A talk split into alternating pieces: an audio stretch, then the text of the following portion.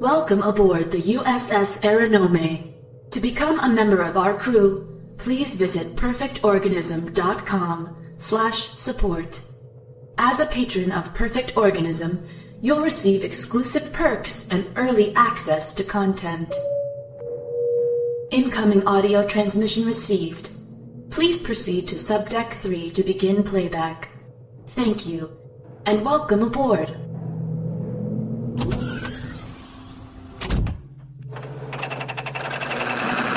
Before we dock, I think we ought to discuss the bonus situation. Right, Brett and I, we think we ought to, we deserve full shares, right, Right. baby? You see, Mr. Park and I feel that the bonus situation is good. Move! Get out of there! George, move! Dad! Move, Dad! Move, Dad! Get out! You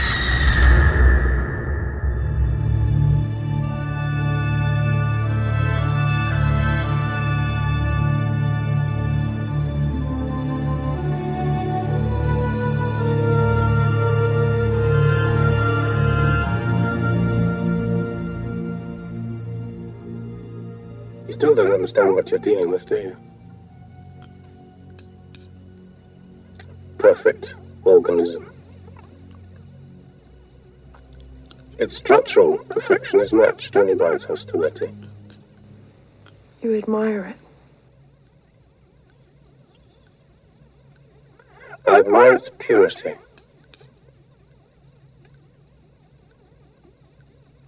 A survivor. Unclouded by conscience, remorse, or delusions of morality. Look, I, I've heard enough of this, and I'm asking you to pull the plug. Last word. What? I can't lie to you about your chances, but you have my sympathies. Welcome to Perfect Organism, the Alien Saga podcast. I'm your host, Jamie Prater, and I'm joined by my host. Patrick Green, how are you doing, my friend? I am doing well. I'm doing well. My belly is full. Life is My okay. belly's full too. so, Enchiladas. Angela, so once again, we started uh, this live stream before we started recording. We're going to get the hang of this at some point. I've already walked everybody through how nauseous I am because I had Mexican food and then played basketball. I'm not going to rehash that. But uh, what I what I was saying before is is how uh, I feel pretty emotional in addition to feeling nauseous because we are addressing a character who is so iconic and so important and has deserved his own full episode um, for as long as we've done this podcast, as long as you've done this podcast. Um, and we're just now finally, after the death of Ian Holm, dedicating a full um, a full hours episode to to Ash. Yeah. Um, I, you know, as I was thinking about Ash, by the way, we're coming up on Patrick's three years of being with Perfect Organism. Three fucking years. That's Seems like true. Isn't that crazy? It Seems is like crazy. yesterday. and we're Um, also coming up very rapidly. Probably by the time this goes out on our stream, we will have passed it on our ten thousandth Facebook fan. maybe like. we're a couple hundred away from that. Um, we're really that's creeping a- up. We are, and we're holding hosting a huge giveaway. Huge giveaway. I've shared um, pictures of what we're giving away. It's like a bunch of books, comics, great shit. Um, so that's going to be an episode where we're going to talk about how we're giving it away. You got to listen, all sorts. Of, but whoever gets it, it's it's going to be awesome. You're gonna get Um, us like so much, so much shit. I Oh kind of want to like make a fake profile and then like it as a ten thousandth person, just so I And we have a bunch that. of other shit to give away too. You can just give it well. to me, Jamie. Just give I to me. could, I can. I have a box I have, I've been meaning to send you in the mail, but I haven't because I hate going to post offices. I just do. I, hate I know, going. me too. All right, Um, well, you, you, you got go. something coming your way too. Anyway. Um, you know who else has things begin- coming their way? Yeah. are you are you segueing the same thing I'm doing? Patreon. There we go. Yes, exactly. Okay. So, uh, so we have gone far too long, far, far, far too long without giving official recognition to our new patrons. Um, as we mentioned on some of the other episodes we've had lately, we are just bowled over with gratitude and appreciation for those of you who have stuck with this show. Many of you have been here now since we started the program. We have people who are still original patrons who contribute every single month.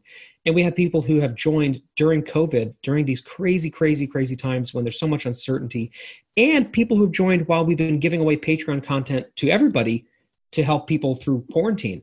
So people who are giving willingly during a time where they don't even really quote unquote need to because they're already getting the content anyway, and they're just doing it to support the shows that we're doing, and we and we really appreciate that. I mean, it, it's bringing bringing tears to my eyes. I don't know. It could be that, and also the enchiladas that I'm fighting to keep down right now. But I think it's mostly just how emotional I am about this. Um, instead of just going through the new patrons, we're going. I'm just going to go, you know, very very quickly down our full list of active supporters. Um, and if you would like to join these people, again, all you have to do is go to perfectorganism.com slash support or go to patreon.com and look up Perfect Organism.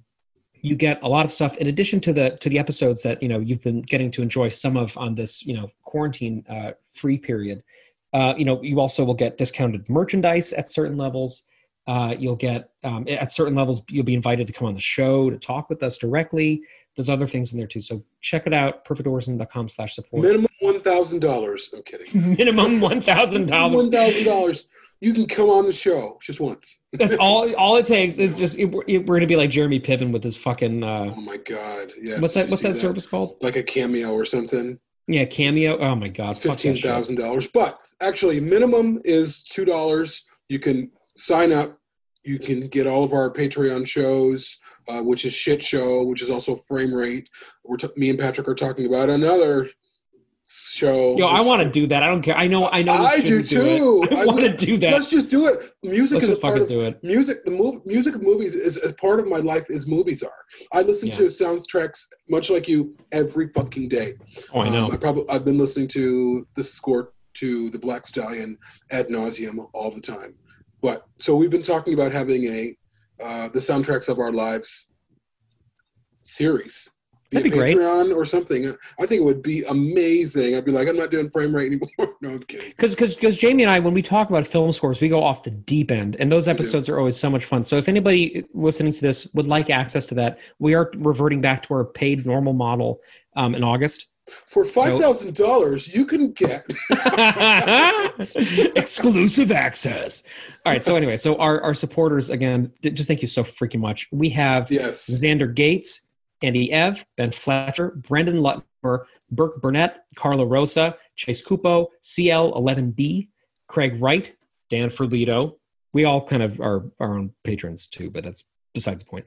Daniel Purpletree, Darren Gold, Dave Turner, David Benson, David Holmes, got a lot of Davids, Dom, Dwight Polson, Gene McDonald, Graham Kurt Zirk, Jackie Childers, Jonas Holmston, Jordan Mason, Julian Casey, Ken S., Kyle Burton, Mark Deckard, Mike Dennis, Murray Kucherawi, Nathan Gribble, Nigel Carroll, Patrick Ayub, Paul J. Goodfellow, Peter from the Midwest, Rachel Cordy, Reno Deed, Richard Blackwell, Richie Ammons, Robert Watson, Stephen Bischoff, Stephen Ains, Steve Appleman, Stuart Foweather, Thomas Crozes, Thurian, I think it's Thurian Lack, Tim Hazeldine, Tim Lawson, Travis Anderson, Xander House. Oh, he's on there twice. it's okay. He's an awesome enough person that he deserves to be on that list in two places. No, I thought the first name was Xander Gates. You said. Oh, that's right. Oh, Alexander Gates and Xander House. Sorry. Oh my God, that's right. The- Yeah, yeah I, I, there's so many names now. Hang on, I'm not even done yet. I'm not even done yet. I, I'm a little nauseous. And Zachary Rice. Jamie, we are at a point now where reading our patrons sounds like a like real podcast when they read patrons on something. It takes Oh forever. I start Thank skipping through the guys. names. Thank you guys so much. That is amazing. Something before we get into this episode, finally, I want to mention is as many of you know, well, maybe you don't, maybe not many of you, but some of you know because we've been obliquely referencing it. We were planning on doing a live event this summer. Perfect Organism was going to have a live event in Boston. Um, we were looking at doing it in July or August. That's clearly not happening now because of COVID. Uh, but that is still 100% something that we are looking to do when it's safe to do so trying to get Patrick to let me come to his house this year, but I don't think it's gonna. happen. Stay away, Jamie. I'll be in the The mud room. infected. Bleach. Be mudrooms bleach so all over big. me. um, if you want to go to that show and you want to help support it and you want to like help us do stuff like that, please um, join our, our Patreon program and we will make sure that you know. you yeah, we got another. dibs. Eventually, uh, the biggest announcement in our show's history coming up at some point, maybe by the end of the summer when we have some details. Um, but Patrick and I, and don't look at me like that. You know what I'm talking about. I have no clue what you're. Doing. Yes, you do. Oh my God! Hold on. Can you mouth it? you. M- mouth it off the audio. No, I'm not mouthing it. I'm not giving it type it? away. Oh my god, this is so dramatic. I forgot. I forgot. No, I, I Okay, Jamie. To be fair, you forgot we were recording tonight, and I had to remind you. And I reminded you with a message saying, "Give me a couple minutes. I still have to barf." the largest announcement in uh, our podcast history eventually coming, and Patrick forgot. He had to be. Oh, that. Oh, that. Well, yeah. Well, is, Yes! is that okay? Is that something Isn't we can it? announce? Is that something Not we can yet, announce? not yet, Okay, no, but not right. Oh, But oh, not right well, now. I didn't even think that was announcement worthy yet. I thought that was still something we were just hoping for the next couple of. We I mean, if it's going to title for it. happen, that's a fucking huge announcement. Yeah. Wow. Okay. Well, that well, stay tuned because now now I can see what he was referring to, um, and that is something that is extremely exciting. And Yeah. it's no longer just a pie in the sky. It's something that we've wanted to do for many years now, and finally seem to be in a place where it could actually happen. Yes. And it is not going to be revealed tonight because we're going to get to the episode.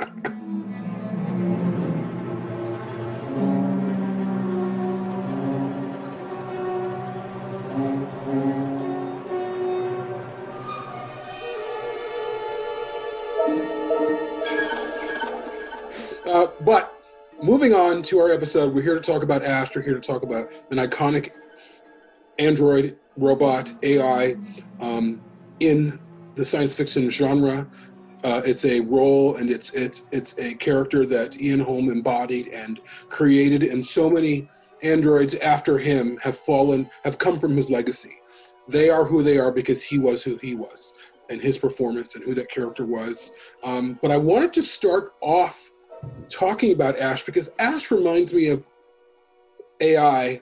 Um, I'm going to ask you a specific AI that came before him, and maybe this is easy for you. But Ash is like the human version of that. yeah, I know. Well, there's a reason for that, Jamie. First off, it's Okay. HAL 9000 you're talking about. Okay, damn. So, th- so, and, and that was Ridley Scott instructed him to do that, which is why it came across that way. And I think you're absolutely right. And part of the genius of Ian Holm and Ridley Scott is seeing that and making it work. Because before that film, before Alien, artificial intelligence in movies was either something completely futuristic, you know, computer mainframe speaking to somebody controlling a spaceship, or it was something B movie. It was a it was a robot with fucking cardboard boxes on it shuffling around like, you know, Forbidden Planet style, right? Um, but but the idea of a completely interactive humanoid cyborg that called no attention to its very cyborgness was something genuinely interesting and novel. And that was something that Ridley was very, very particular about because early on, when they were discussing the script and when Ian Holm was looking at if he was interested or not, which he was because in addition to being this, you know, you know, lauded Shakespearean actor, he'd always had a, a soft spot in his heart for science fiction, for B movies, for genre films. He had no pride about, you know, slumming it, quote unquote.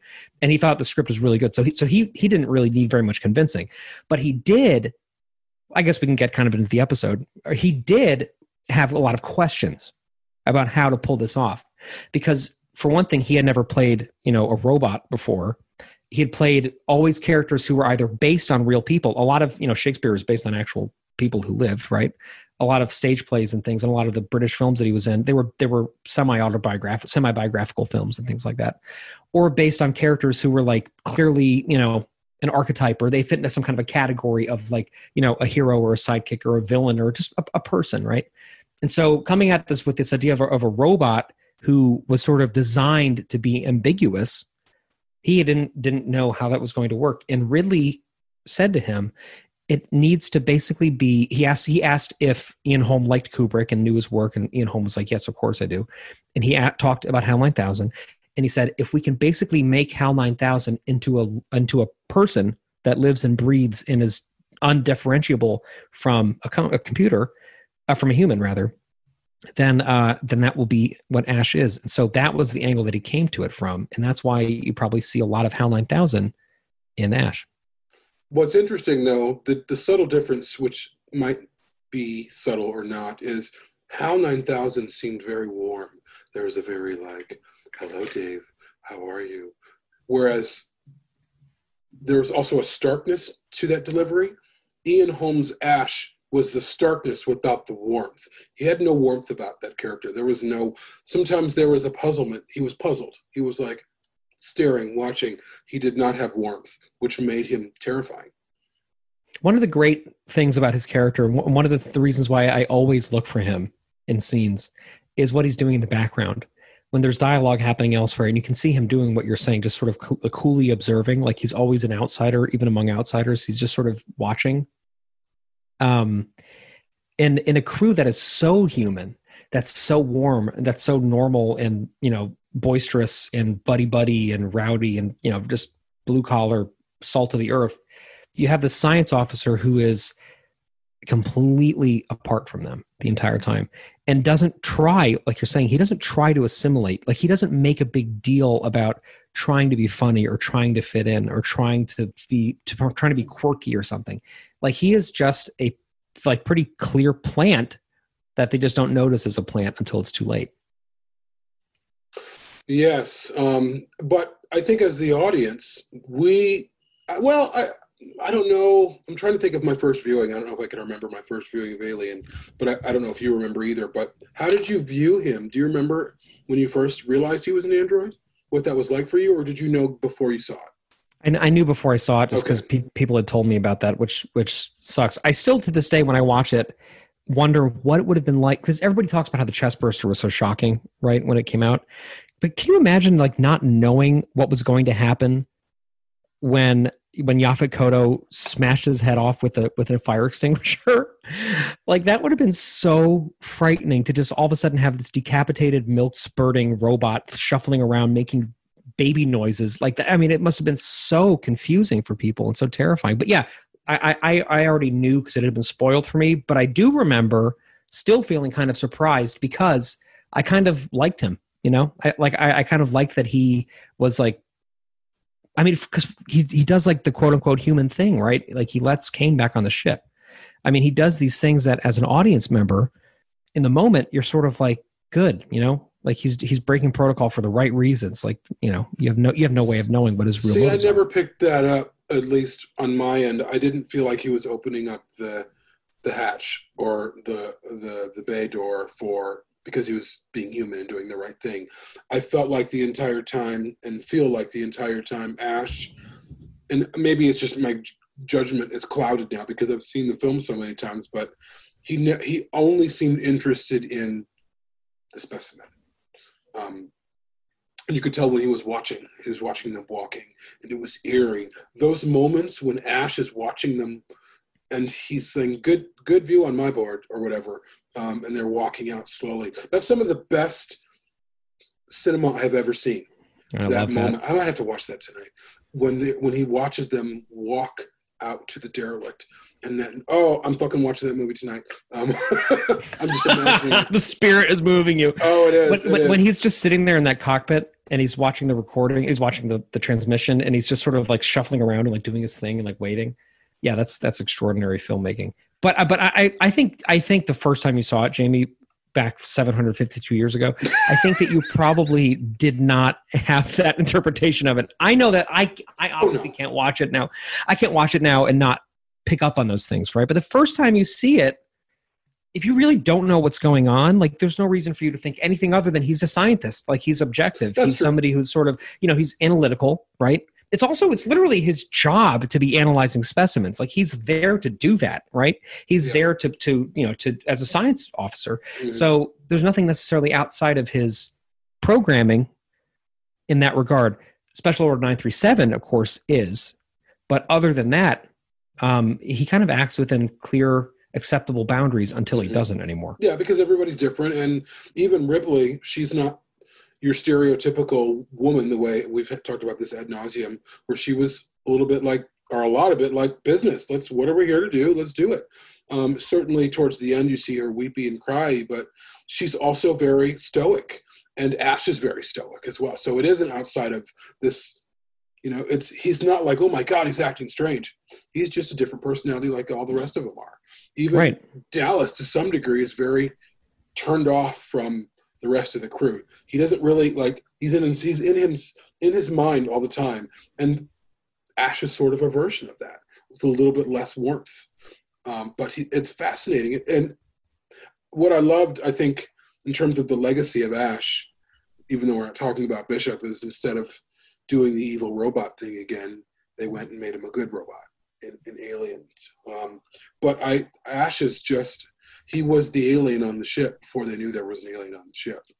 Um, he was the danger to all of them before they realized the alien that came from Kane's chest was the danger to all of them. I mean, his he represents, especially as we've seen film after film.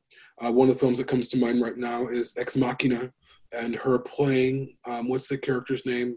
Um, the redheaded guy, or Domhnall Oh. Gleeson is, is it the actor? Uh, oh, I can't remember his name. Timothy. I don't know.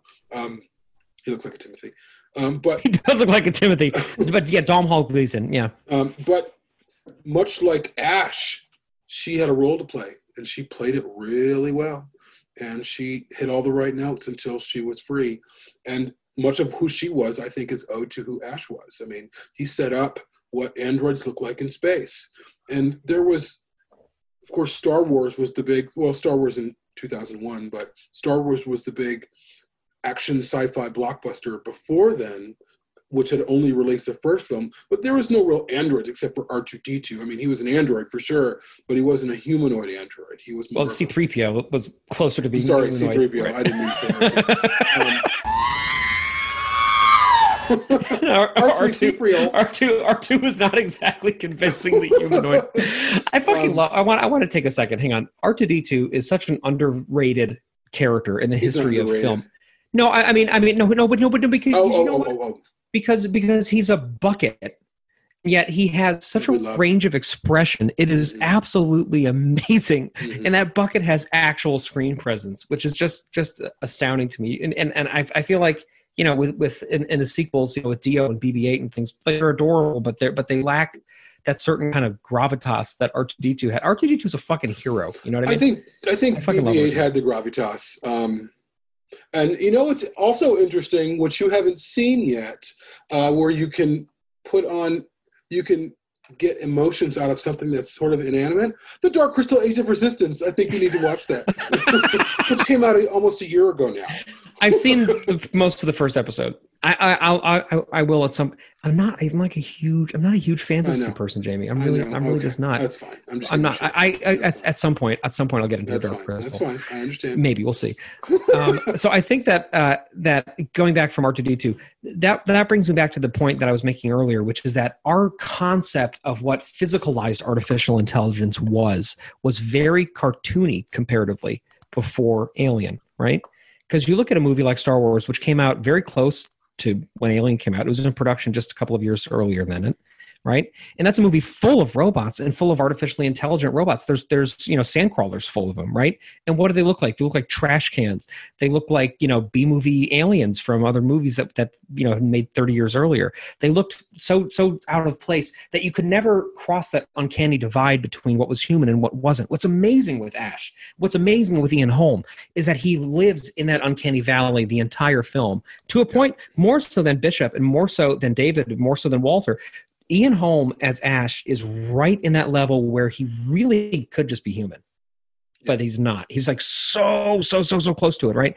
Part of that, I think, is because Lance Henriksen, for example, kind of by default looks alien to begin with. Like there's just Mhm. something so, so, so captivating about what he looks like and how he acts. You know what I mean? He just seems otherworldly.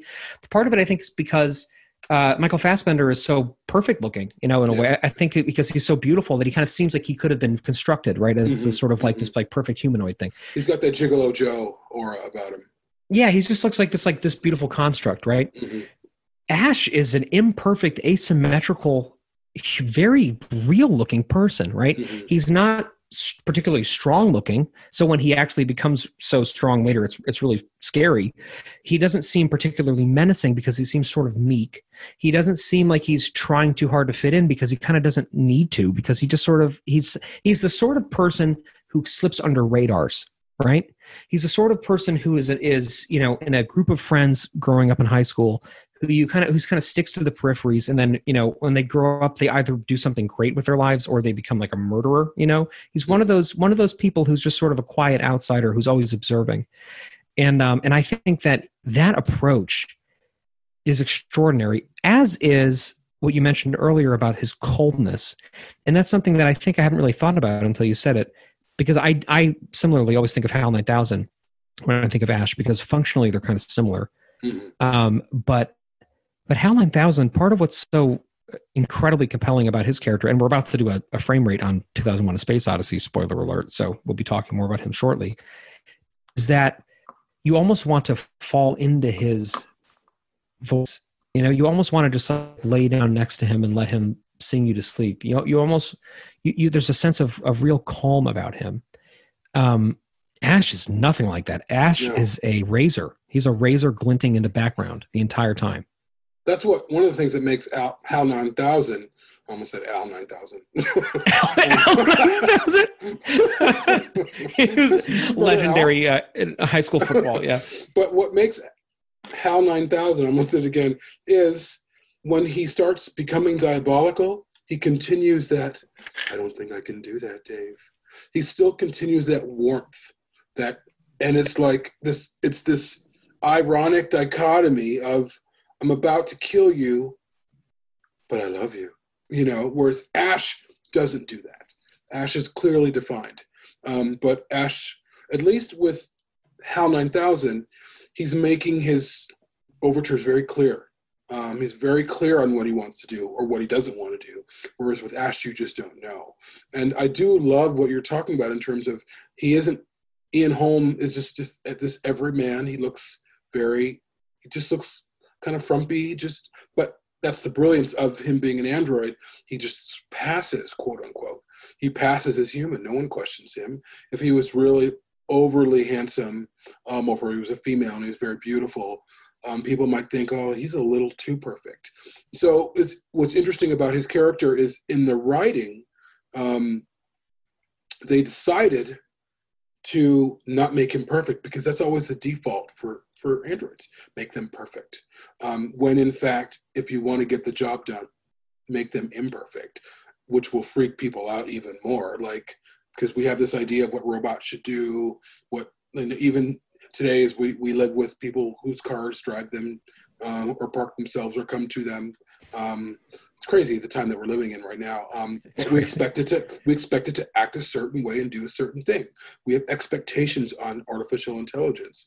Those expectations were not met with with ash and that's his brilliance because that means he can get away with doing research or paying extra attention to other things because nobody suspects anything you, that's a really good point. He's he's he.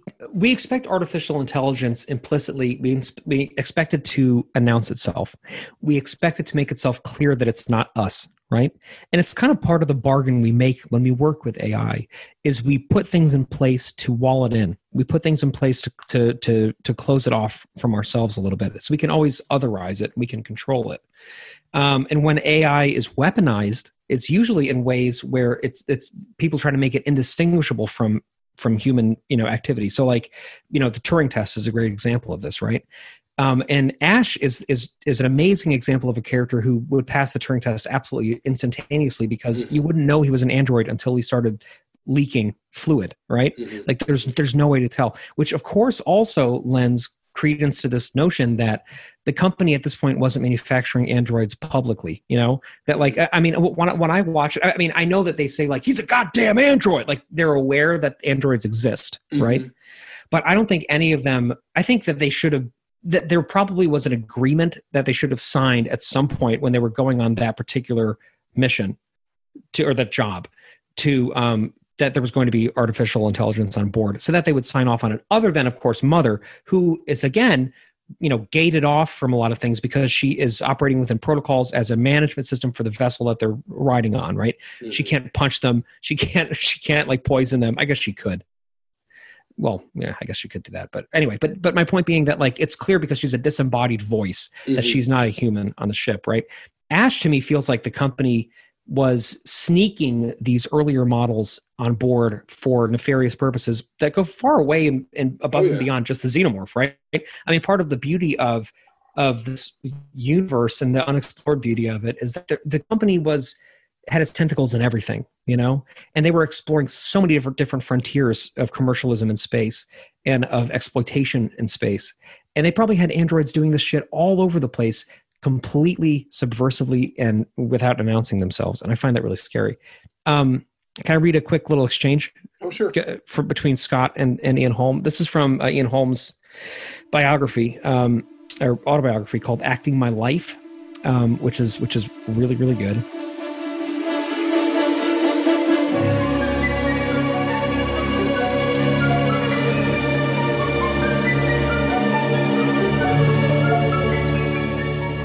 So he's talking a little bit about when he got the script and uh, and when he was talking to Scott about the casting, and Scott said, "I want Alien to move this kind of film up to the next level. I don't want it to be one of those low budget sci-fi things." And then Ian Holmes said, "You want me to play Ash, the science officer?" Ridley nodded, and uh, Ian said, "Is he a robot?" And Ridley said, "Yes, a bit like the Mother Computer in 2001, but broken down into a person. Well, sort of. Do you know Kubrick? Blah blah blah blah blah." And then he said, and then Ian said, Why is the change to a person, a robot person? And Ridley said, We were thinking that one day all computers will talk. It's an extension of that idea. So I want to go back for a second and think about how prescient that is, right? But also how interesting it is in the concept of when this came out. So in 1969, you know, we obviously went to the moon, right? Um, and the computer system that got us there was a computer system that was designed to be interacted with with a series of nouns and verbs. It was literally called a noun verb system. So the astronauts who were piloting, you know, the the, the vessel would say, um, you know, noun X, verb Y, and then the spaceship would act accordingly to it by interpreting what they were saying. Because people didn't have enough fluency with with programming at that point, you know, and astronauts had a million other things in their mind that they didn't want to be typing code out, you know, in this with their gloves on, right? It would have been impossible. Um, so like, so this was already a concept that was working in technology at the time. Like people were already talking a lot about speaking with computers. Um, but what we weren't seeing yet was this idea of speaking with a living computer that you could touch. And and I think what's so cool about the way Ash is realized is he seems at once like aspirational sci-fi, like Isaac Asimov. Like there's there's an element of him that is like Star Trek. You know, that's like how cool is it that we can have these like interactive super robots that can just join us and sort of slip into the ranks of the people around them and get amazing work done in space you know? Never have to sleep. They never have to you know bathe. They never have to eat. They can just do all of our work for us and just sort of chill as one of the crew members right? Um, but he also at the same token though is is is playing with fears about that concept that people in the late 1970s probably weren't even aware that they had yet. And i think much like the xenomorph and the chest burster, you know, and, and, and all the different incarnations of it in the face facehugger, et cetera, was Dan O'Bannon's way of plumbing fears that a lot of, you know, men didn't realize they had. A lot of men, I don't think, realized how afraid they were of childbirth or how afraid they were of, of rape, you know. Um, I think a lot of people in the 1970s cinema probably didn't realize how afraid they were of artificial intelligence because it wasn't something that was really in the zeitgeist yet. Um, and I think part of the lasting relevance of this film to me is that it is playing on a lot of different fears that we have that we don't talk about very frequently because of course artificial intelligence now is all over everything that we're doing it's all it's it's in all of our interactions it's in all of the data mining of this call that we're on going i mean everything that is happening listening to our conversations, guiding us where we should go, giving us uh, advertisements, crazy, sometimes very personal things. Yeah, it's nuts. like the just the other day i was we were looking at getting a new mattress um, and i was doing it on my phone and micah got a push notification about from the same mattress company. And I, I didn't even like put my information in or anything but because of the cookies that i had they could tell we were married and in the same house and they sent her an advertisement which of course is like a pretty rudimentary form of ai but it's something that it's just we're so used to that we're not even noticing it anymore. Um, and you know i wrote a whole a whole piece of music on this a few years ago called machine language for beginners that um, speaks to some of these fears that we have. And one of and the reason i wrote it was because i realized at some point that i was talking to my iphone 4s so much that i didn't, I didn't even think of it as a tool anymore. I thought of it as a person next to me because i was asking it about what the weather was going to be like and i was asking it if i needed to like you know pack something what my schedule was for the day. And i was just on the train having a conversation with my phone and not even thinking about the fact that that was like happening right So now this is absolutely everywhere. But in the in the late 1970s, this was something that was so futuristic and so far off, and then played so realistically. And I think that's just amazing. hmm It's it's yeah, it's incredible. It's scary um, because I think also when we think of AI, or at least in the earlier days of AI, and the idea of we sit, we see it in films and what it is, that it's very sub- subservient to us. It's there for our needs. It's there to do what we want to, and so if it starts to malfunction and take over, it becomes terrifying. Um, where the created then becomes um, our enemy. Um, so we've effectively, yeah, we've eh, eh, there's so there's so many layers of of fear there. Um, but Ash became that fear. He became, and then of course the idea of when they says oh, he's a goddamn android, I, it reminds me of isolation where you have those uh, working joes and so I, it seemed like the the um, the crew of the Nostromo, probably like everybody else who worked in space, knew that yes, there are androids, and this is where they work, and they're shocked that there was one on board. Um, they because that's not where they work. That's not where they're allowed to be. Um, but it again, it it plays into the nefarious qualities of Weyland Yutani, what they were doing, their own, you know, probably they had heard about obviously this this planet before, so they sent an operative who they programmed to do their bidding. Um, and that's terrifying as well. Very, very terrifying. Not so much that, okay, maybe there's an android who malfunctioned, which I love Ripley's line where when uh, Burke says uh, another droid malfunctioned, she goes malfunction because he didn't. He was created or he was programmed to do what he did. Right, right. Absolutely. And so Burke, Burke spun that um, to make it seem like deaths were involved, blah, blah, blah, blah, blah. Um, but yeah, I think Ash is so important because who our greatest enemy is as our as humans is us. And so then you take that extension, who is also our we've also then made a version of ourselves and they've become our enemy too. Um, so it's it's this snowball. I mean, it, it's it's almost too much to think about. Um, that man is, is not only their our own worst enemy, we've also created them as well, and we've we've created them to turn on you if we if we need them to, because you you're you're expendable, and what we're doing is bigger than you. And Ash represented all of that, and part of Ash's his charisma, if you could call it that, was you really didn't know what he was thinking.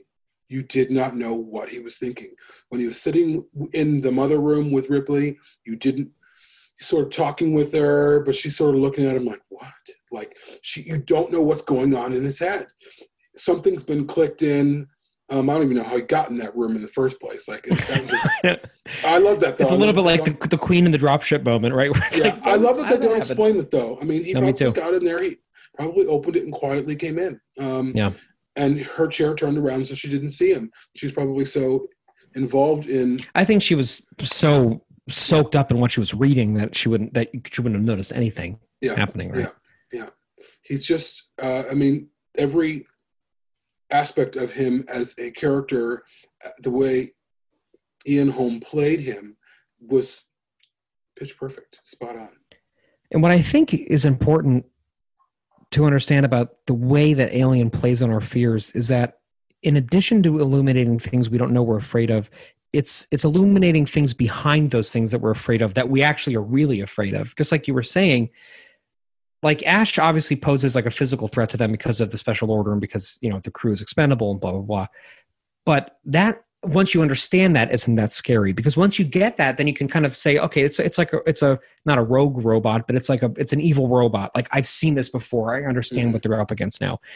What's scary is why that happened what's scary is who programmed him to do that. What's, what's scary is who wrote special order 937 that is what's scary.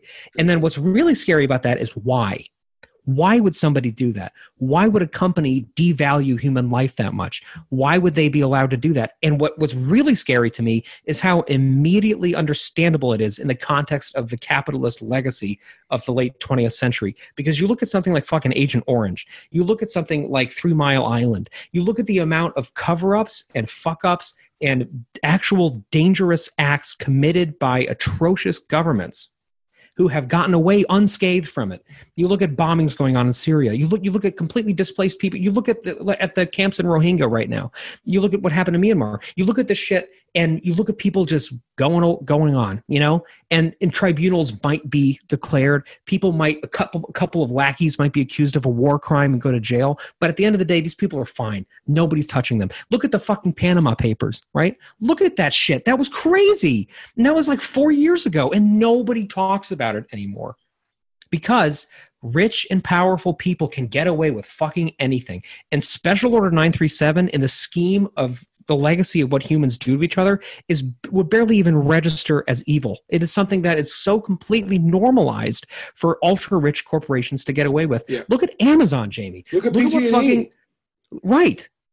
But look what Amazon is doing with COVID right now, right? Yeah, Like they yeah. know that they have company that they have employees who are sick who are still going into work every day, and they're not changing things to address that. And in doing so, willingly or non or unwillingly, they're actually causing deaths in mm-hmm. people, right? Mm-hmm. Look at our own government, and I don't want to make this into like another current events episode, but look at our own government right now, talking about not testing so that it looks like people are doing better than they actually are. That is Special Order 937, 100%. But what's even worse about that is that Special Order 937 at least had a fucking goal to it, right? At least it was ultimately about research. Not wear, not telling people not to wear masks and, and just not testing for it is just saying let people die so that we look better. Like, Yep. like, like, just don't talk about, it, right? Which is Yeah. fucking crazy to me. Well, and so, yeah, and and I don't want to make it about No, that's current okay. events, I, but I understand what you're saying. I mean, that's what the part of the terror of what of who Ash was wasn't because he represented the terror of AI. It's because he represented the terror of humanity. exactly right. And AI is a tool humanity can come up with, And right? and it's one of those things where I've been thinking of too, like what humans do to each other. We live in this world that horrible things are done to children and families and people at the hands of government or, or conglomerates. I mean, again, PG&E, they were poisoning the well in, uh, in Hinkley, and children and families died. I mean, dozens by the dozens, and they didn't give one shit until they were found out. This is what humanity does. So the alien in that room wasn't just the xenomorph. It was the first alien was Ash, but Ash was representing us. We were the threat to them. We were the biggest threat to, to Ripley and to, to Dallas and to Kane and everyone else. They went in there because humans sent them in there. I mean, that's the whole that's Ripley's whole tirade in Aliens. She's like, we went down on company orders to get this thing. Like she's like, you sent us there because they knew what they were getting. And that's what Ash represented. He represented corporate interests. And you can't get any fucking scarier than that. Because if you think about films like, I think about Terminator, and the Terminator is bad, and it doesn't really. I think if AI becomes sentient, which it might, versions of it might, or whatever, they're not going to give one shit about us. They're going to go off and do their own thing. Um, so that's one of the things about AI that becomes sentient and then kills humanity. I don't think that's ever going to be a thing because I just they're going to go and they're going to infect databases and build whatever they want to or whatever whatever it does. Um, so I'm not so that threat of robot or android or being killed by these like if you think about um, Ex Machina, she didn't give a shit about him. She just wanted out. That's all she wanted. Her programming was taking her emotional well whatever's going on in there it's taking her outside of that of that area she can give one shit about what those humans did to each other she didn't care one bit. She probably looked a little bit puzzled. She was computing and i think ash didn't either. Ash didn't care. His compute programming was was beyond that. And it, it just again it pivots back to this place where it's the terror is inside the room. The call's coming from within the house because it's us. And that's what ash was. He wasn't yes he was an android but he was an android doing um, the will of man. And you can't get scared more scary than that I always think of Ash when uh, going back to, to 2001 for a second. I, I he is the is that bone in the beginning of the movie that strikes down the fellow ape. Like he is that implement thrown into the air that becomes a satellite, right? Mhm. Like to me, Ash is just the tip of a spear, and the person holding the spear is the actual point, is what we're actually afraid of. So all the fear in Alien about rape and about forced birth and about all these different things, and about artificial intelligence running amok, is actually it's actually not really fear about any of those individual things. Although it triggers those those feelings in us, it's really fear about what we're capable of and what we're willing to sacrifice to get there. And that is something that I think all of us personally, and I say this myself, are afraid of in our own lives. Like I, I have been afraid sometimes of my own ability to put blinders on to things that I've done that have hurt people. Like like the, and obviously not in the way where I've killed people, but like but I, I have caused pain for people and not even been aware of it in the moment that it's mm-hmm. happening. And that's something that all of us have done since birth. And and luckily most of us develop some sort of remorse for that or develop you know better empathy abilities and, and try to get in front of ourselves. But there are people who just never do that and are consistently rewarded from it. And then when they get enough power they become basically unimpeachable. And i think that um, and i think that what's so great about alien is that you can look at it on its surface as a movie about you know horror and a movie about being trapped in a haunted house.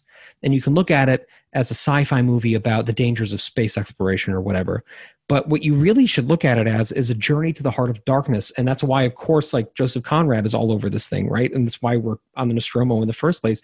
But it's not a journey the heart of darkness and this we're kind of harping on the same point here because we're in agreement on this but the heart of darkness is not the alien. The alien is just there. The alien is just existing right? It's doing what it does biologically. The, the the heart of darkness is already in us and sometimes we can't see it until we're in extraordinary circumstances um, which begs the question because I believe that we are good people. I think we are born. I mean, I was raised religious, and there I was, as I was raised, they're like, "Your heart is wicked. You're evil." Blah blah blah. Get on your knees and ask God for forgiveness. And none of that ever made sense to me as a kid because I thought I feel like I'm good. I feel like I want to do good things. I don't feel evil. I never felt any of those things that they told me I, I was supposed to feel. However, and I believe people are generally good. I really, really, truly believe that. But what I think happens is outside um, influences and being impressionable and not, or being taught not to speak up, not to be a whistleblower, not to cause too much of a ruckus, not to ask too many questions. So that journey to, towards the heart, heart of darkness, those things fall away. You don't. You don't. You fall in line. You, you know, you end up being a lawyer in a big firm who goes after farmers um, because you want to use their land for whatever, or you be, you end up being a lawyer in a firm who, or working in a a company who wants uh, sacred Indian burial grounds for your oil, um, and you don't give one shit. And all of those things didn't happen overnight. They were a, a slow succession to that place, and oftentimes, sometimes people wake up from that. That movie. Um, and I'm getting back around to Ash. Um, the movie um, Dark Waters. Did you see that with um, Mark Ruffalo? no i don't think so Based off a true story of a farm farmer in on the East Coast. yeah right oh the oh cows oh were all, oh the cows were all dying and people were dying Yes. and um, Yeah. there was the the the water was being poisoned much like Right. PG&E um, and um, Mark Ruffalo's character who I don't remember his name he is this lawyer in this big, big firm that represents essentially the DuPont. Um, he's represented DuPont and DuPont becomes the defendant in this huge case that just blows up over time. And but his his awakening to what he was doing was slow. He had to read some things and he was reading some things and watching some things like well this doesn't make sense but he was pushing himself to ask questions to ask questions. What and then to present some evidence to his superiors. And they were like well what the fuck are you doing? This isn't your job. You this is where you work. What are you doing? And he had to push it and push it and he got in trouble and he people started hating him. And eventually you know everything came out. But that succession to being awake is also the same succession in reverse to being a company man where you're going along and, hor- and horrible things are happening to americans or to people overseas and maybe in your in your uh, in your um,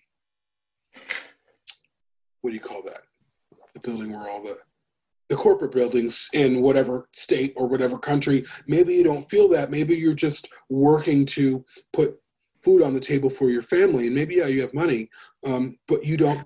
You've turned yourself off so much from what you're doing that you don't understand that it's causing, irre- causing irreparable harm and death in the lives of other people in other countries or the country Right. that you live in. So bringing it back to Ash, Ash was the culmination of all of these people working together who've lost their humanity. And that's what made Ash was the representation of the loss of humanity, which is this dichotomy between Roy Batty, who is the culmination of the of finding his humanity. That's what he was after. Um, and Ash is the antithesis of that. And that's what made him terrifying was that every, every all of our greed, all of our lust for power, all of our lust for weapons and control and everything was embodied in this android that looked like one of us. That looked like just a guy down the street that was unassuming and just normal and a little quirky and kind of Yeah. kept to himself, right? Yeah. And yet, and yet, he was a, he was a signifier of incredible doom. You know, Yeah. I, I do agree. I, I- think I think the vast majority of people are really good. I really do. I think that the vast majority of people are really human, and I think that what's unfortunate is that those who aren't are. It's very easy to prey on those of us who are and get away with it. You know, and I, and and so I do think that there is this fear that a lot of us have. This you know usually incipient fear that we have that like um, we will be taken advantage of in that way and we won't even know what's happened until it has happened. I got to watch Dark Waters because that that's I, I remember Oh, when it so ca- came out like last year and I wanted to Yeah. see it and I miss it and and is it if it's streaming I don't know maybe we can do a frame rate on it. Okay. oh yeah, I'll that'd be great. That'd be That'd be a good one. Um, Um, I want to make sure we have time to read comments. read some comments. Yeah, we should probably end with that. Yeah, do you want to you want to go go to that? Yeah, let's do um and I, I just it just like I, I just want to just call attention again to Ian Holm's ability to pull all of this off with basically like no template to work from. That's something that will always astonish me about that performance is that like he was doing all these groundbreaking things, right? And and and he was doing all of these things with this role that seem so kind of like uh perfect now, but at the time like it wasn't like he couldn't copy anybody else's performance to to do that, right? Um which is amazing. And another thing I thought of while you were talking, which uh, I, I, I do want to get to comments, but I do want to flag at least for another conversation, is Roy Batty, who, as you know, is like my favorite film character ever, and, and, and he means a lot to a lot of people. Represents yes, like the the apotheosis of that journey from construct to humanity, right? Um, but what's interesting is David also does that in just in a corrupted way because in a lot of ways David wants to be human, right? He wants to create because he was created. He wants to own because he was owned. He wants to build because he was built. And in doing so, he gets so fixated on that that he basically develops all of the artifice of being human without any of the inner parts of being human. You And I think- an interesting point, but continue. I'll, I'll say it in a second. All right.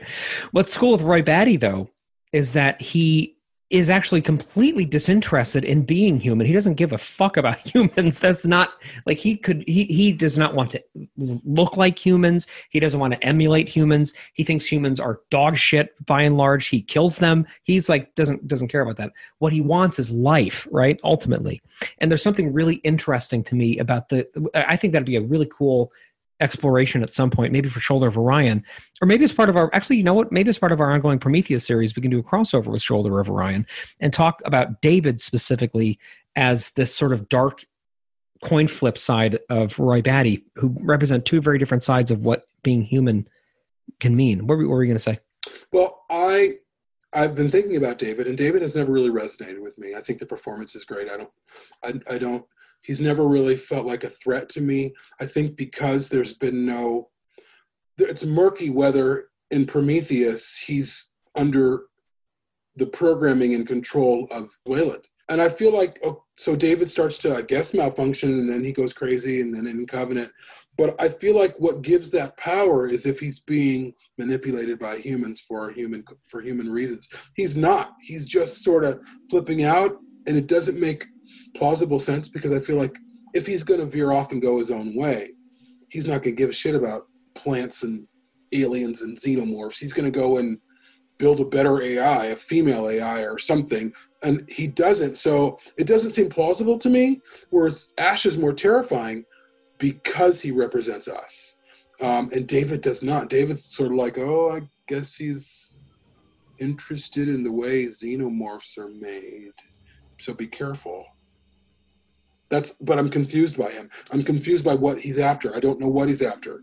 Um, so that's why he's never been impact impactful for me. That's why I prefer Walter, not because Walter is good, but because Walter represents the good of us. That's why I like Walter. Um, Yeah. And when I end up rooting for Walter, is because you're rooting for good against evil. Walter represents the best quality of who we are, up against some. I don't want to call David a freak of nature. I don't know what's going on with David, but clearly something's wrong with him. Um, but with Ash, it's identifiable that whatever's wrong with Ash is wrong with us, um, and that's what makes him scary. That's why David has done nothing for me. Yeah, I, I, I think that there's there's so much to, to talk about there, and I do I, I almost don't want to like let it rest because I really want to talk about David Oh, right now. too. But I do Me I too. do understand that. Yeah. I, I mean, we, we, we will we will hit this early and hard. That's what she said Mm. in our Prometheus series. Um, let's let's get to the comments.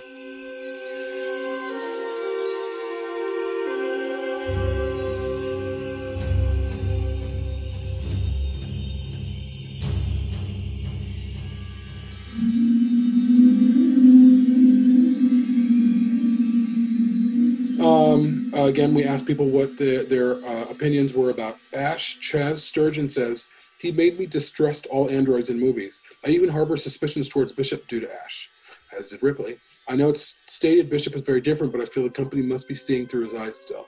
That's a good. That's a good point because I also think that Bishop might be responsible for that egg on the on the dropship, which ends up on the Sulaco. We'll never know. I, I think you could very very easily make a point about that, and uh, and it would be a really cool conversation. You know what I'm remembering? I also wanted to talk about the working Joes more. We never circled back. around. There's, there's been a lot that's come up in this episode so I far. know. I'm I want to bookmark actually. that also because there's a there's a really cool other angle that we aren't even addressing. actually an thing. interesting conversation about Joy, but it's not Joy. we got, we got cro- crossover episodes out the uh, out, Fuck out the wazoo. I'm kidding.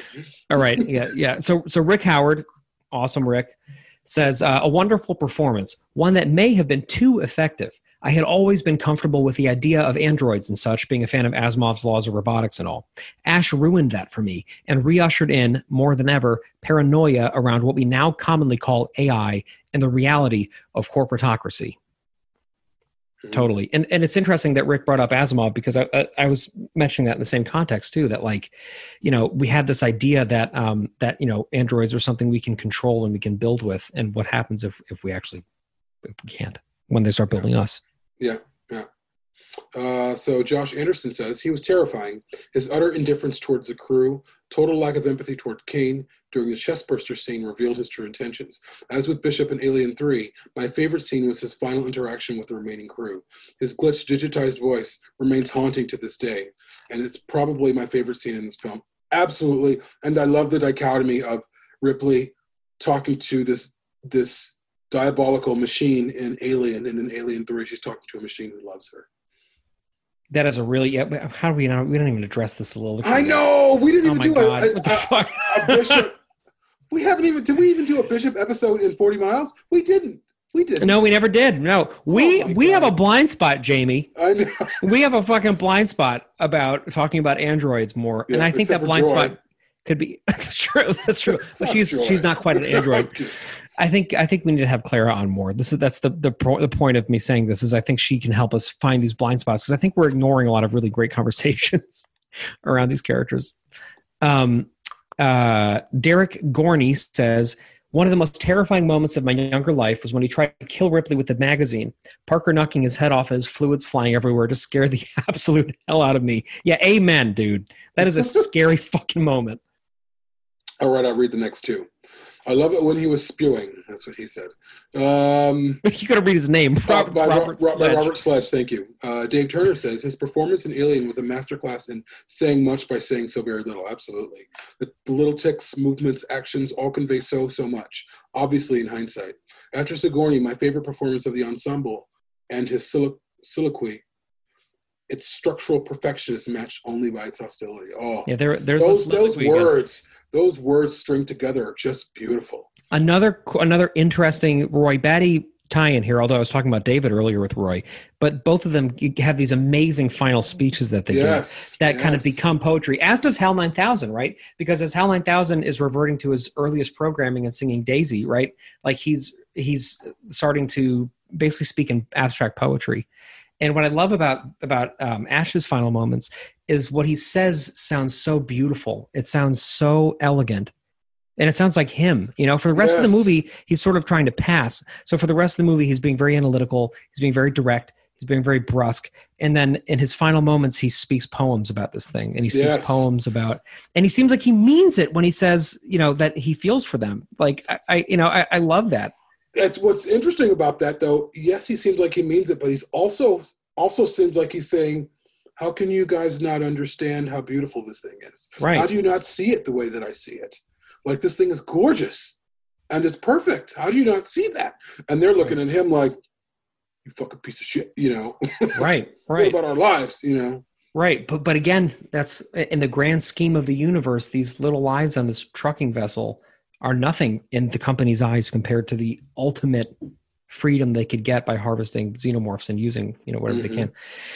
Um, and that's a great point, also, Dave. About that's a really good comment, Dave Turner. Um, um, when you mentioned his ticks and movements and things like that, I, I feel like uh, you know one of the great. I love when he's starting to lose it and like he's hitting the mobile when he's like walking around and his mouth pulling downwards, almost like he has this kind of stroke palsy going on, because he's starting to physically come a little bit undone. Like he's starting to have these weird twitches and that and then and then he starts feeling more like a robot right like he starts feeling more like somebody that you would not Mhm. not look at in Yeah, he right becomes what we fear from AI towards his, Right. the end of his. But then he, like you said, he kind of ret- retreats back into his pseudo faux humanity.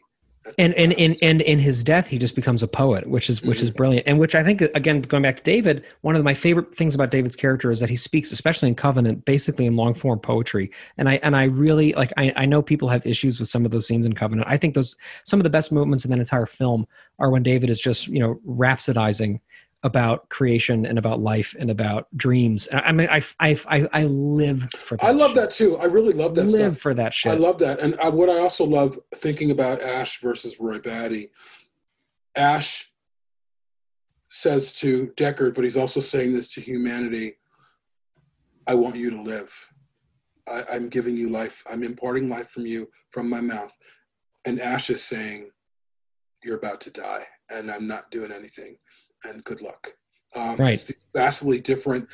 Roy is not an android, but he comes from the line of androids. He's he's the he's a constructed yeah, helper yeah, you know and yes, basically yeah. yeah. it's the same thing And I still think that there's droid parts in replicants, but that's a conversation for another time. that's in another show Yeah. um so uh did i They're what the hell's going on oh so i'm reading this one right Yep.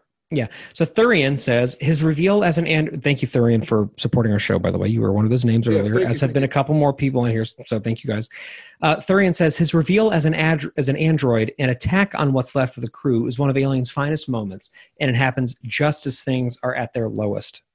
Just like a lot of great movies like jaws for example the bottom keeps dropping out under Yes. them right as the film goes along and aliens does this too but A- alien to me is a great study in this where it seems like things can't get worse and then like all of a sudden not only are they worse but they're inescapably worse Mhm. like there's there's like no like you can't like make up that loss. They're unreasonably worse, almost. right like you're going orders of magnitude down the rabbit hole Yeah. and yeah and, and bishop's whole denouement comes at the at the part of the movie where um you know what i, I got called out by dan on misusing denouement so I, I'm, I'm gonna i'm gonna revise this and say his uh his collapse comes at the moment in the film where it is probably the worst uh, for it to possibly happen everybody Yeah. Um, so Esteban Quinones said, honestly, Ash was the first android that we know of so far for Weyland Yutani.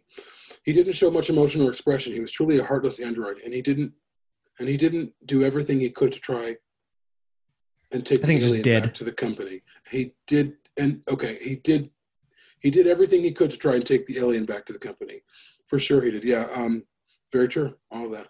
totally Ken Sobecki. This one is a little bit long, so I might skip around a little bit, but I'm, I'll get going. He says Ash was easily the most disturbing character in the film. Ian Holm's portrayal of the idiosyncrasies of Ash's programming and behavior presets, just enough oddballish gravitas to it so that the viewer is unnerved, but ultimately made to feel as though Ash is nothing to be feared.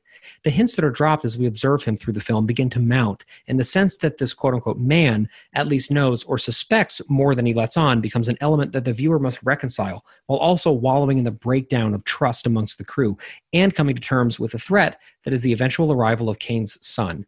Ian Holm's performance shifts from the presentation of Ash early in the film as knowledgeable but aloof, but unfortunately for the crew, emerges as the actual villain, maybe even more so than the xenomorph itself, due to his unknown priorities and allegiance to the company.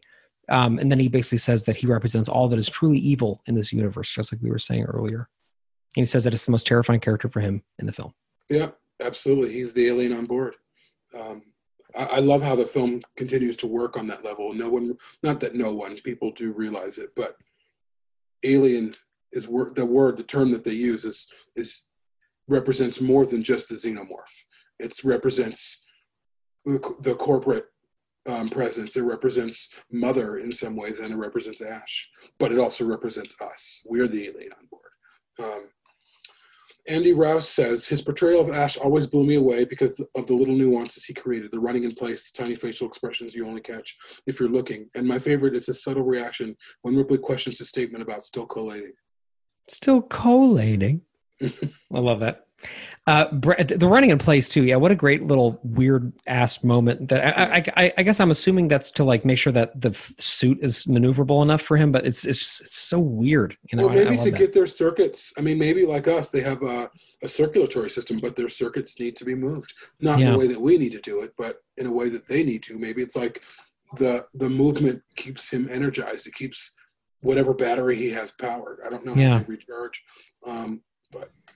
You know what? I wish I could. I wish we could ask Ian Holm that. Could you imagine we've been able to get him on the show? How, how amazing would that have been? rest in peace, Ian Holm. Yeah, seriously, Sir rest in Ian peace, Ian Holm. Sir Ian Holm. Um, uh, Brendan Lutmer, our buddy Brendan, says, I believe that had it not been for him portraying the character of Ash so well, one of the main focal points of the film, which is learning the company's true motives, the realization of the company's sinister plan would have had much less of a claustrophobic vibe to it. Learning that the company didn't care for the lives of the crew and only wanted the creature to be brought back was, in my opinion, way more impactful when the face of the company was found out to be this android who reflected so well what Ripley and the rest of the crew probably would have felt the company truly cared about during that realization that being that that that being to bring back the creature and that their lives were expendable. He played a major part in Alien, and that movie would not have been the same without him. Amen, Brendan Lutmer. Yeah, yeah, and it also makes me again the idea of what is being human. It's something we just discuss um, on this show, but certainly on our other shows. a lot on shoulder for Ryan. But what the what not being human is is what when we move away from that is a lack of empathy, where you things are happening and you're seeing them and you don't care, you don't give one shit, and you're only concerned with your own well being, and that's when we become scary, and that's what Ash represented was our own lack of humanity, and we see that lack of humanity at play, in play in certain leaders of our country and other countries. And it's terrifying. It's terrifying to know people who don't give one shit about you and they only care about their own pocketbooks and their own welfare um, Totally. and and that's exactly who ash was representing Totally. uh, jason romeo ledger what's up jason good friend of ours the thing about ian and the rest of the cast is that they're always going to be there for us when we need them life has its duration but cinema is forever right. That's a strangely poignant line from Jason, who has made a thing of giving us the funniest comments on every single fucking thing Or that we read uh, on our friend ryan zaid uh, an android which i think is yeah funny. classic no but jason you're absolutely right and i'm glad that you specifically brought up you know sir ian holm because i feel like um he really will be here forever with us something that i wanted to mention earlier that i'll bring up super briefly now um, as we're closing the rest of these is that you know i mentioned on our little in memoriam episode last week our video episode how um whenever I've seen Ian Holm in things since I saw Alien, I felt like I was seeing sort of like a family member or like an old friend or somebody that like meant something very personal to me. Um, and I was realizing how like I, they're they're outside of Sigourney Weaver, and nobody else in the film does that for me really. Like like I've seen Tom Skerritt in, in a million things, and I never had this feeling of like, oh my god, you know, it's Dallas, he's back, or like, you know, or you know, I, I've seen Veronica Cartwright and things, and I've never been like, oh my god, it's Lambert. But when I see when I see Ian Holm and things, I really feel like, oh my god, that's Ash, like he's he's back again, and I don't know what that is. Yes, Something about the I was- indelibility of that yeah. performance to me, and it's only him and Sigourney for me in that movie. Yeah. Oh that yeah. when I see them in things, I'm, I feel like this heart wrenching like feeling of like, oh, like they're mine. You know, like this is I, I feel that way about to um, Tom Skerritt though, about Dallas. You When I do? see Tom Skerritt, I think, oh, that's Dallas. Like Yeah. he had such a there's something indelible about him. Um, I feel like him and Ripley were this kind of team, the way Ripley and Hicks became a team in Aliens. Um, and so when I see him, or I see him, whatever, walking around, or not walking around because I don't live near him, but if I see him like on the red carpet or being interviewed, I feel like, hey, it's Dallas. yeah. Um, and I still view Veronica Cartwright as um, Lambert for whatever reason, but I don't feel that way about others. Interesting. Just- Interesting. it's- again, it's it's the it's what cinema does to us. It does, and and and you're right, Jason. Cinema is forever. Uh, Andy Gate Girl says, "I think he gives the finest performance in the film. He mastered the art of subtlety, injecting just enough off-kiltered mannerisms to throw us off without us being privy as to why. When we're finally let in on the secret, the most horrific aspect is the betrayal we feel right along with Ripley. That's a great point. It's the utter lack of emotion that's truly terrifying. Ash remains the most frightening representative of the quote-unquote monster for me in the film. His performance was remarkable. That's a really good point because when we, we are also betrayed, right? And that's a whole separate thing we haven't even talked about working narratively in this film is that we're being lied to along with the crew, right? Mhm. Mhm. Which is so fucking cool. Yeah. I'll read the next two. Uh, Yeah. Alistair Tan says Kane's son, an underrated line. Yeah. Sure. Yeah, it's it's quick, but it's monumental. Kane's what son. he's saying. Um, Clara Feifei, our friend who's been on the show many times and contributor, or special contributor. I always thought Ian Holm's acting as exquisite. His decisions to portray Ash from sleeping in the su- cryopod with his arms by his side, and his matter-of-fact mannerisms when delivering the technical knowledge of Weyland-Yutani protocols, even when covered in flour, milk, and a manner of all sorts, when portraying Ash as just a head are it's just ahead are amongst the most memorable and quoted in the series. Even though we are supposed to view Ash as the enemy and evil, Alex White had introduced a different point of view to me a few years ago, which has which has stuck with me. Ash is just following the orders as he makes one last comment on the whole ordeal to Ripley. He is at his most sincere, which we just discussed. One last thing, I can't lie to you about your chances, but you have my sympathies. He's smiling, not out of spite. It isn't emotion. It isn't an emotion robots are capable of.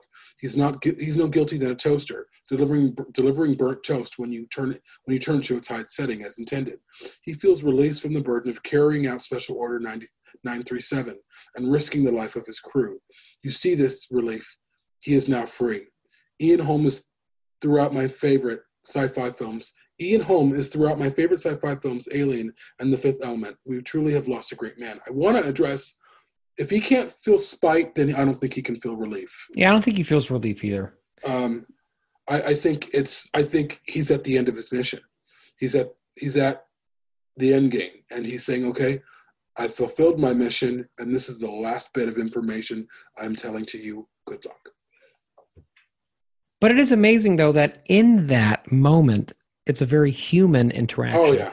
Oh yeah. and and I think, and regardless of whether or not like he's feeling any genuine sense of like you know relief from it, there was something really profound in that final soliloquy that I'm really glad Clara is is bringing back up again because it's interesting that once his mission is done, he leaves them with almost a blessing and a benediction, you know, Mhm. and and and he means it. He's not he's not conniving and he's not lying about it. And in fact, the whole rest of the film, he's he's not he's not actually evil. Like he's just an appliance. He's the tip of the spear, Yeah. like we were saying, right? Yeah, he's doing And- what he's, he was made to do.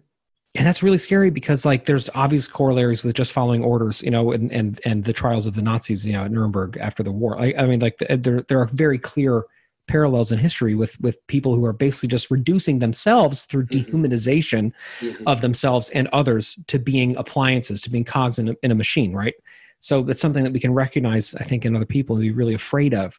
And i think ash is just such a great representation of that. Um, wrapping these up here aaron kidd says i thought the stark contrast between dirty space truckers and this isolated proper erudite was perfect.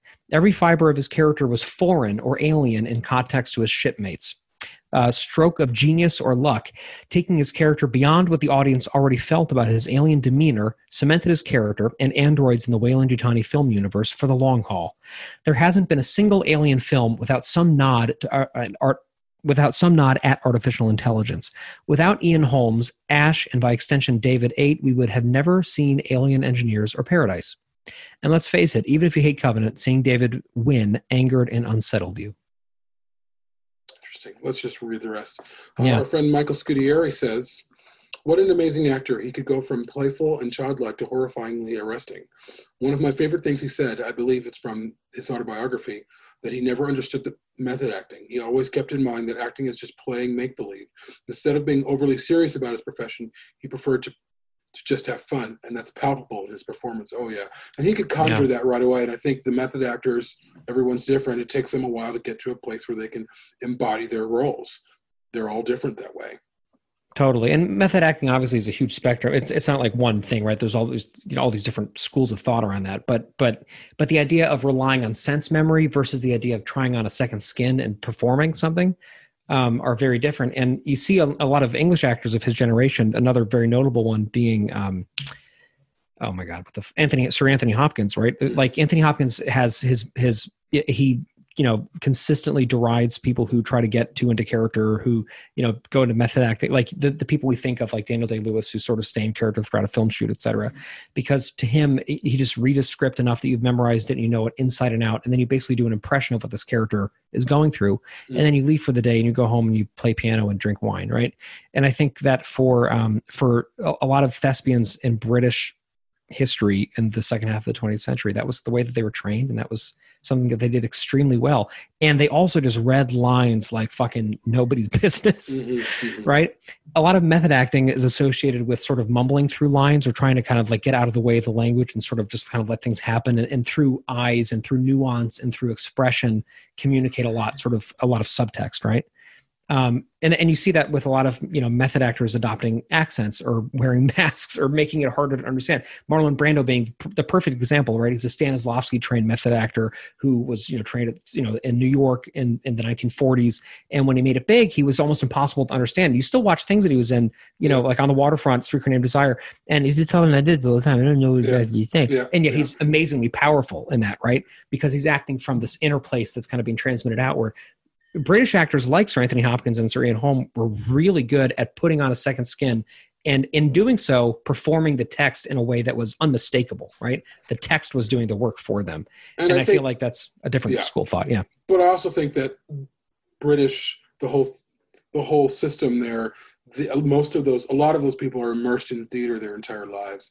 They are always performing a role, always on stage. So for them, they would click right into it. Whereas for Americans, a lot of Americans who are actors, who are who become actors, they weren't in theater. Some of them were, a lot of them weren't. So it takes them a while to get to that place where they feel like they can perform. Whereas with the British, their culture is surrounded by theater. All of it is performance. Um, I mean, in terms of uh, the earliest, I mean, Shakespeare. I mean, the the birth of theater is almost uh, the heart of England in, some ways, in terms of their arts culture. Um, so it, it makes sense. It does, but uh, but not to make this too big of a point. It makes sense in terms of what kind of theater we're talking about. Because in you know, as an as an as an actor in America, which is what, what I was doing for a lot of my earlier life, like we did theater all the time, but it was largely you know American playwrights. It was largely postmodern theater. It was a lot of you know like it was our town, right? It was or it was something comedic or it was something kind of you know off off the wall, kind of abstract, experimental, blah blah blah blah uh, like there's a very strong tradition in British theater of starting with classics and starting with Shakespeare and starting with you know Tudor era stuff, so that you get really good at getting through difficult language in a way that's really clear, and and then you kind of build your whole like you know career out from that. But it's it's I think it's the types of theater that we are raised in you know, depending, and, and I think you, you really see that in, in the performances of a lot of British actors, Ian Holm being one of them. Last comment from good old Darren Gold. I don't know why everybody's getting a, a southern accent tonight, but Darren Gold says, uh, it says a lot about Sir Ian's acting skill that I have repeatedly heard people saying, holy shit. Darren, uh, I should say, used uh, various asterisks and things to, I, I'm sorry, I'm, I'm making it explicit. Yeah, I'm, I'm going to go ahead and say it. He technically said, should dollar sign apostrophe uh, hashtag T. Uh, that was the same guy when they learned that Bilbo was Ash or vice versa. Even in my mind, a guy that stays and watches the credits and pays attention to such things, he melted into each character. This also means that going down his IMDb credit list is a series of, oh yeah, moments. He immersed himself in each part and became the character. His subtle, vague quirkiness as Ash was perfect and became even more perfect after you discovered we're getting we're getting a live comment here um, requesting more of my uh, my southern accent. Um, we'll see about that. Oorah ashes. Um, uh, that's Sean. Oh. Uh, Ash was uh, perfect and became even more perfect after you discovered the character's true nature, pushing you to rewatch the film just for his performance with new eyes. Totally true. I am sad he has passed, but I am also thrilled that he left such a long, elegant, and distinguished library of work for us to enjoy. And Darren, 100% with you on that. And, and I still stand by what I said when we did that live video episode that I'm using this as an opportunity, just like I did with Rutger's passing, to dive into things that I haven't seen him in or things that I'd forgotten that he had done. Because when you lose an actor like this who has a lifetime of incredible work behind them, there's just so much to explore and so much to appreciate and so much to love. And again, if you haven't seen him in Chariots of Fire, you know, do that. If you haven't seen him in Fifth Element, do that. Um, and if you haven't seen him in the Lord of the Rings films, obviously do that as well because he, he has been in a number of extraordinarily important movies in film history. Yeah. And with that, I mean, I think uh, we will probably, this has been certainly a springboard for us to talk about David, to talk about Bishop in ways that we haven't before. We haven't devoted any episodes to Bishop um, or to David. We're, we probably will have a Covenant series at some point. We've tackled every se- every film of the original trilogy has their own series. Now we're on Prometheus, and eventually we'll get to Covenant. But we'll have these- We coming. Yep. We'll have these uh, discussions. I can't wait to talk more about David now. I'm very, and Walter, and sort of what they mean together and all of those things. I'm very excited about that. But I would say for now, it's been almost two hours that we've been recording. Thank you guys Holy for shit. watching. Thank you for listening. Thanks to our patrons. Um, if you want to sign up, you can sign up for $2. Like we said at the beginning, go to uh, perfectorganism.com forward slash support, sign up. Uh, we got a lot of things to announce this year, some exciting things. And yeah, anything else, Patrick? No, I just uh, I want to personally call attention to the fact that I made it this entire extremely long episode without barfing my Mexican food up. I feel very proud in this moment. And don't even say it. Um, no, but I, I really feel, I feel like Arnold Schwarzenegger. I feel I feel really lucky that um, you know. uh, Part of me feels really sad that we keep losing these amazing actors, and part of me feels really lucky that we love these films and these fandoms where we have the chance to revel in the master classes of acting Mhm. that we have, and that like to just sort of, you know, I was sharing a poem uh, by Khalil Gibran with with Jamie before we started about friendship, um, and there's this really amazing quote. I, you know, I, I still have it pulled up. I'm going to show you this one quote. Um, says, "When you part from your friend, you grieve not, for that which you love most in him may be clearer in his absence, as the mountain to the climber is clearer from the plain." And let there be no purpose in friendship save the deepening of the spirit. For love that seeks aught but the disclosure of its own mystery is not love but a net cast forth, and only the unprofitable is caught. So when it says, for that which you love most may be clearer in absence, to me sums up everything about this moment and everything about the last two years with the loss of, of a few really important actors to us, but also with people like Bill Paxton and, and these you know people that we've just lost over the you know the last five or six years. Um, when they are gone, it's almost like only then do you realize the actual enormity of their contribution to things because only then can you see the outline left by their absence. Only then can you see the void, right? And Ian Holm is somebody who I never for a minute thought about his death. Like I, I- never, I never considered that as an as a as a thing because even though I knew he was getting older, like he was Ian Holm, you know, he was acting and I being wasn't sure how old he was. I thought maybe he was in his mid 70s. I would have thought in his mid seventies, late seventies. I don't know. Yeah, You know? I had, I had, it was just wasn't on my radar or something to be concerned about, you know. Mhm. Um, and and because of that, I think I kind of took him for granted, you know. Um, and I, I really hope that we remember continually as a fan family to um, to try to see the shapes left by people before they no longer occupy them Mhm. And to try to continually appreciate these performances and help each other to find new performances and things too. Because if, if you're listening to this podcast, you're a huge film nerd. I'm sorry to break that to you. I don't know if, if anybody's told you that, but you're probably a big fucking film nerd. And um, and it's sort of like our duty to keep those fires alive by watching those performances and talking about them. And um, and Sir Ian Holm is somebody who has given us a, an, an enormous amount of wonderful conversations to have. And we are more aware of his absence than ever. And, and I am more thankful for his legacy than I ever have been. Absolutely. Good words to leave on. Thank you, everyone, again for watching, and uh, we'll be back with you again soon. Thanks, guys.